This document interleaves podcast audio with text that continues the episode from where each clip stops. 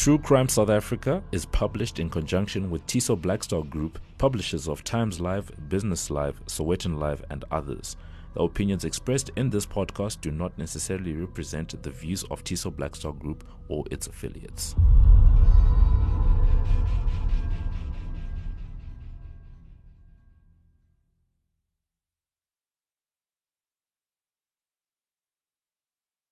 The following episode may contain sensitive material, including descriptions of violence, sexual assault, or graphic descriptions of injuries to victims.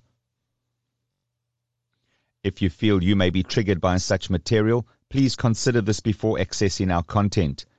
To access trauma counseling or services, please see the helpline information on our show notes.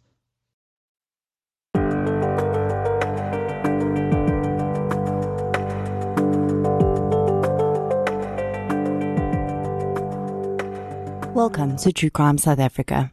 I'm your host, Nicole Engelbrecht, and you're listening to our Spotlight minisode, in which we discuss true crime cases that are in the media at the moment. On the 25th of November, the annual commemoration of 16 days of activism for no violence against women and children began. It ends on the 10th of December. So I thought that I'd dedicate this minisode to cases that highlight the need for activism around this issue.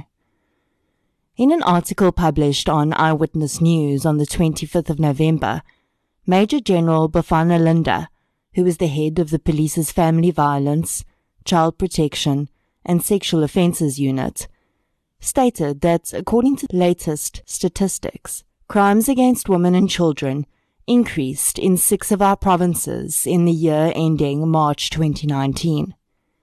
He also requested that the community come forward with leads, eyewitness testimony, and other information that related to open cases in order to help the police close them.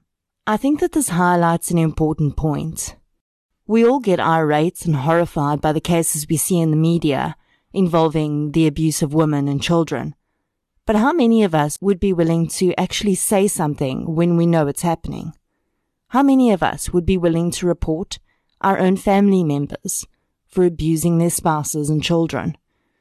I use a gender neutral reference there because I'm well aware that women can be abusers too. One of the cases highlighted in this article is that of the murder of Mandy Silva.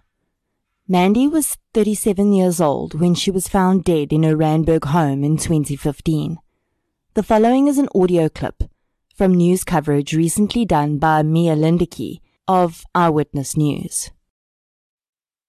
Mandy Silva suffered blunt force trauma to her body, burns and pressure to her neck, which led to her death. More than four years later, there's still no breakthrough in this case. On the day of a vicious attack, police confirmed there was no one else in her house except her husband and son.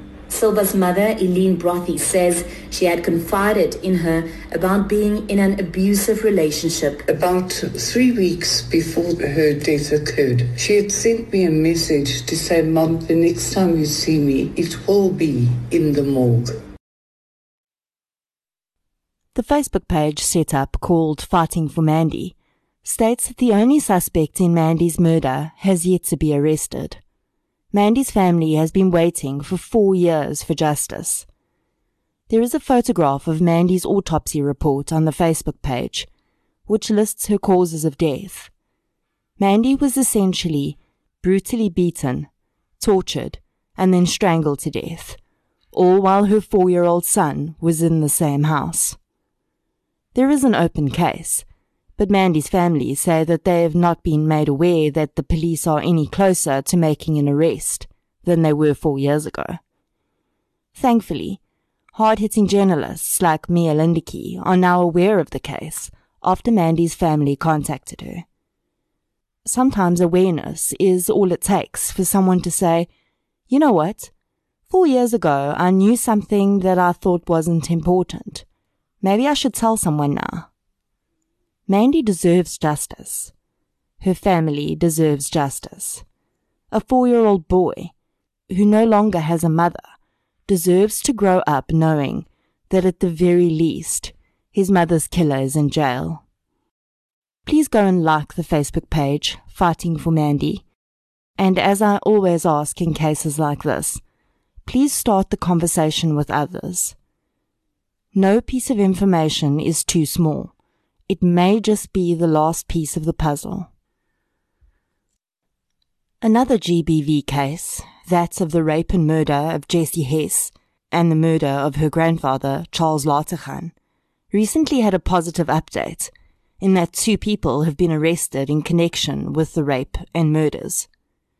Just when we thought that the loss of this 19 year old theology student and her loving grandfather could not get any worse, it did. Police announced that the main suspect in the case is related to Jessie. 31 year old David van Boven was arrested in Struisbaai after going on the run when he caught wind that police were looking for him. Van Boven is a second cousin to Jessie on her mother's side, and he is a hardened criminal. In fact, police were also looking to arrest him for another rape he committed in the week before he was arrested, a 16 year old girl who was raped in Hanover Park. At the time that Jessie and Chris's bodies were found, it was believed that at least one of the victims must have known their attacker, because there had been no sign of forced entry. Jessie's aunt stated in the media after Van Boven's arrest that for most of Jessie's life, Van Boven had been in jail. He was allegedly imprisoned in 2007 for having raped another unnamed relative. He was released on parole in December 2018. Jessie's aunt said that Jessie was terrified of Van Boven.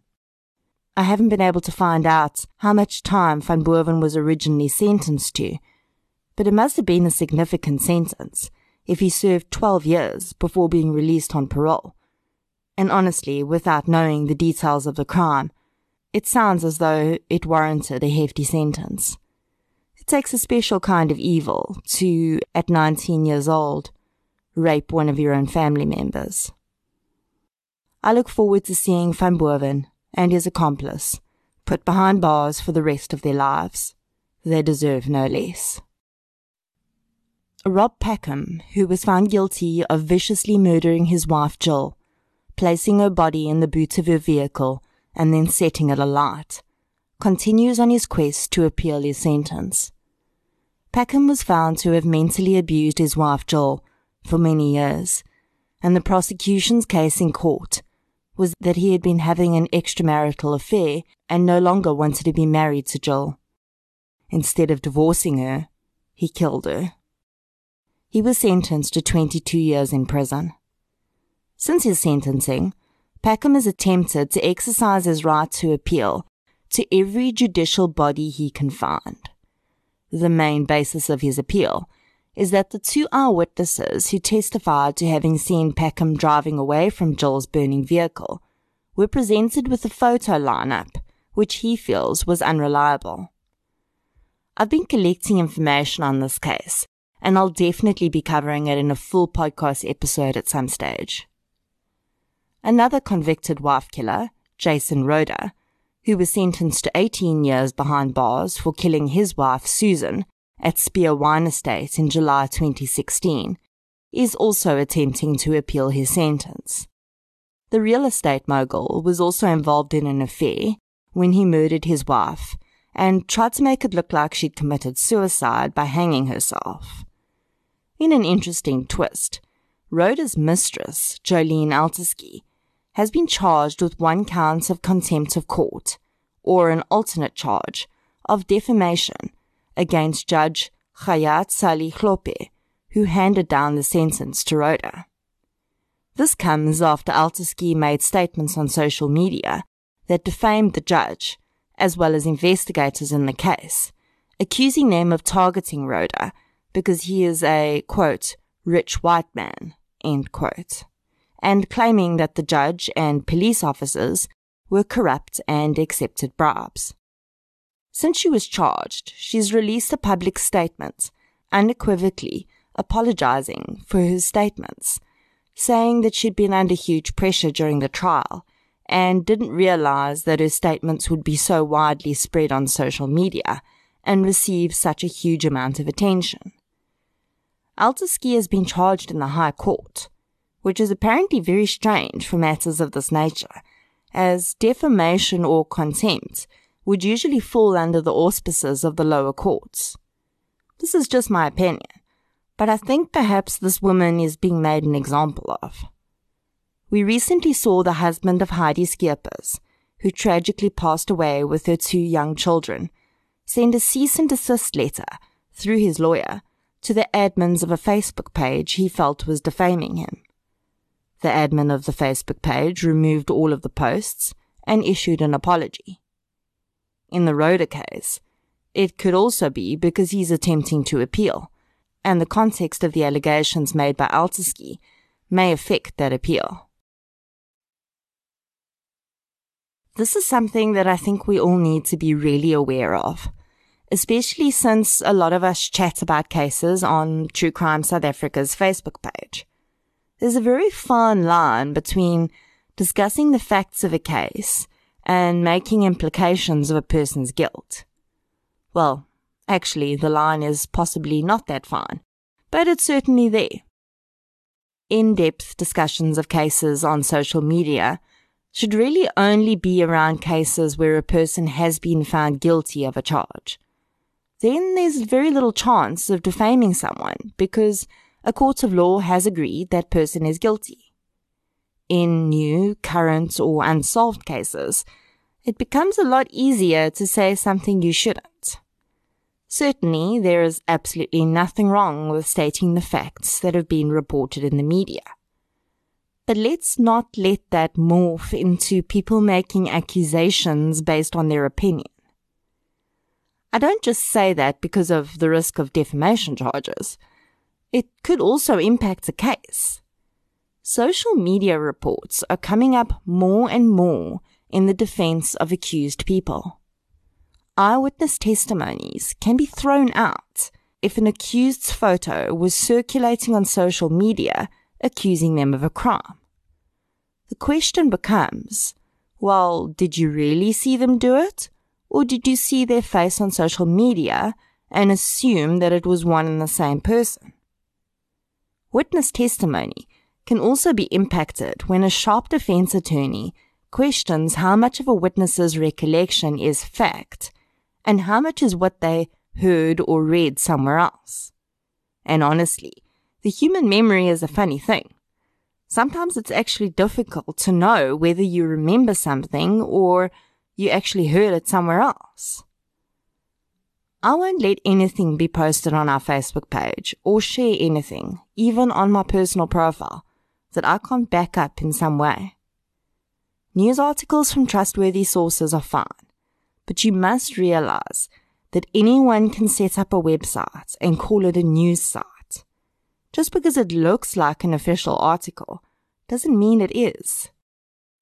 I'm even wary of sharing missing person posts when there's no SAPS case number because you never know what is behind that post. If I was a non-custodial parent who abused my spouse and children, and they were on the run from me. It would be so easy to put together a post on Facebook and say, Hey guys, my kids are missing. Please help me find them. And then people share it because they know no better. And someone pops a message into my inbox with their location. It's as easy as that. All I'm saying is, let's think before we share or comment. It could save a life. The Rohde case is another one I'll definitely be doing a full episode on soon. I'd also like to chat about another issue that's recently come up in the news, which is appropriate to this period of activism. And that's the podcast released by Deon Wiggett and the News 24 team called My Only Story. In this podcast, Deon Wiggett starts off by revealing that he was raped when he was 17 years old by a man he refers to initially as Jimmy. Deon is attempting to find other victims of this man, who frighteningly was a teacher for many years. So far, 16 men have come forward to state that they too were raped or sexually abused by this man. With this amount of evidence at hand, Deon was able to publicly release the name of his rapist, Willem Breitenbach. Interestingly, before Deon even mentioned Breitenbach's name on the podcast, long before any more victims came forward, Breitenbach fled for the hills. He closed his business, forcing 31 staff members to resign. He closed all of his social media accounts and shut down his phone. And let me make this clear once again. This was before anyone had said his name. Breitenbach was eventually tracked down at his mother's house in Mossel Bay, and it would emerge that he had attempted to commit suicide the week before. A police case has been opened and is being investigated. I started listening to Deon's podcast at the same time as I was watching a documentary series on Netflix called The Keepers. The Keepers follows the story of sexual abuse of children in the Catholic Church and in the specific case followed in the documentary, it focuses on one specific priest who eventually had hundreds of sexual abuse claims against him. In the documentary, the priest is linked to the murder of a nun who was allegedly going to expose him.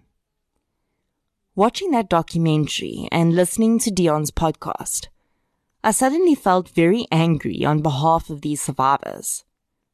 For the most part, I'm angry because these predators could have been stopped, but they belong to organizations who felt it better to transfer these people elsewhere than hand them over to the police. This doesn't only happen in churches and schools. Anywhere where there is a person in a position of power who has control over the lives of others, there is a risk that things like this could happen. This is just my opinion. But I think that if it's proven that someone knowingly failed to act when they were made aware of the abuse of a child, they should be seen as complicit to the crime. Sadly, it doesn't just happen in organizations either. It happens in families too. For whatever reason, so many families hide their abusers within their bosom. We're not going to send Uncle Jimmy to jail where he belongs, but just don't let him be around the children anymore. But what about everyone else's children? What about your own children who have to grow up seeing their abuser every Christmas because their family didn't want the trouble of charging him? What does that tell them about the crime that was done to them? We've got to start talking about child sexual abuse, and we have to stop re victimizing the victims and protecting the predators.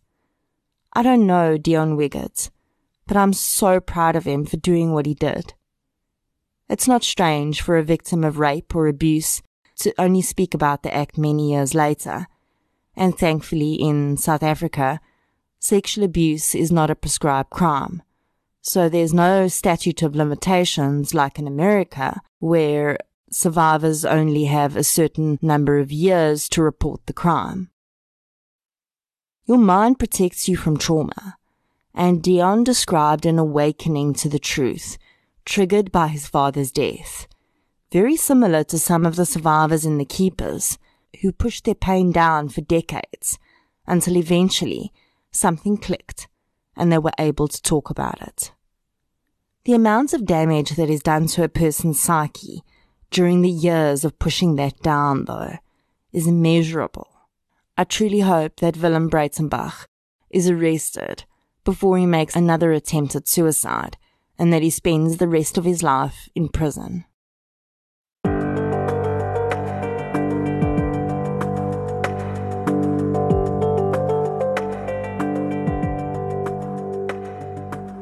I'd like to introduce you to two new podcasts today. The first is a Times Live podcast called Cargumentative for the petrol heads out there. Tune in to Cargumentative every Monday morning on Times Live Motoring. You can join myself, Thomas Falkner, and my regular gang of automotive misfits as we discuss motoring news, views, and of course have a cargument or two. That's Cargumentative only on Times Live Motoring. The second podcast I'd like to introduce you to is a true crime podcast called True Crime. The pod is a mix between true crime and discussions around craft beer. Here's the promo.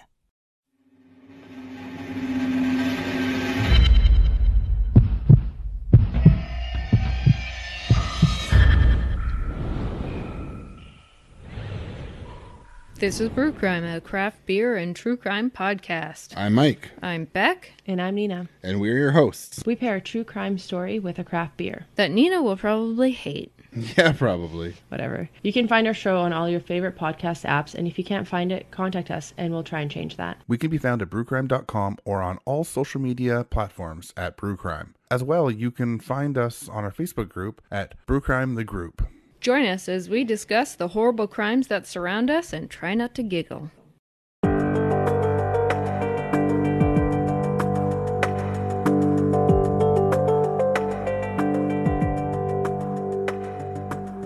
If you're stocking up on reading material for the December holidays, head on over to our website and check out our True Crime Books page.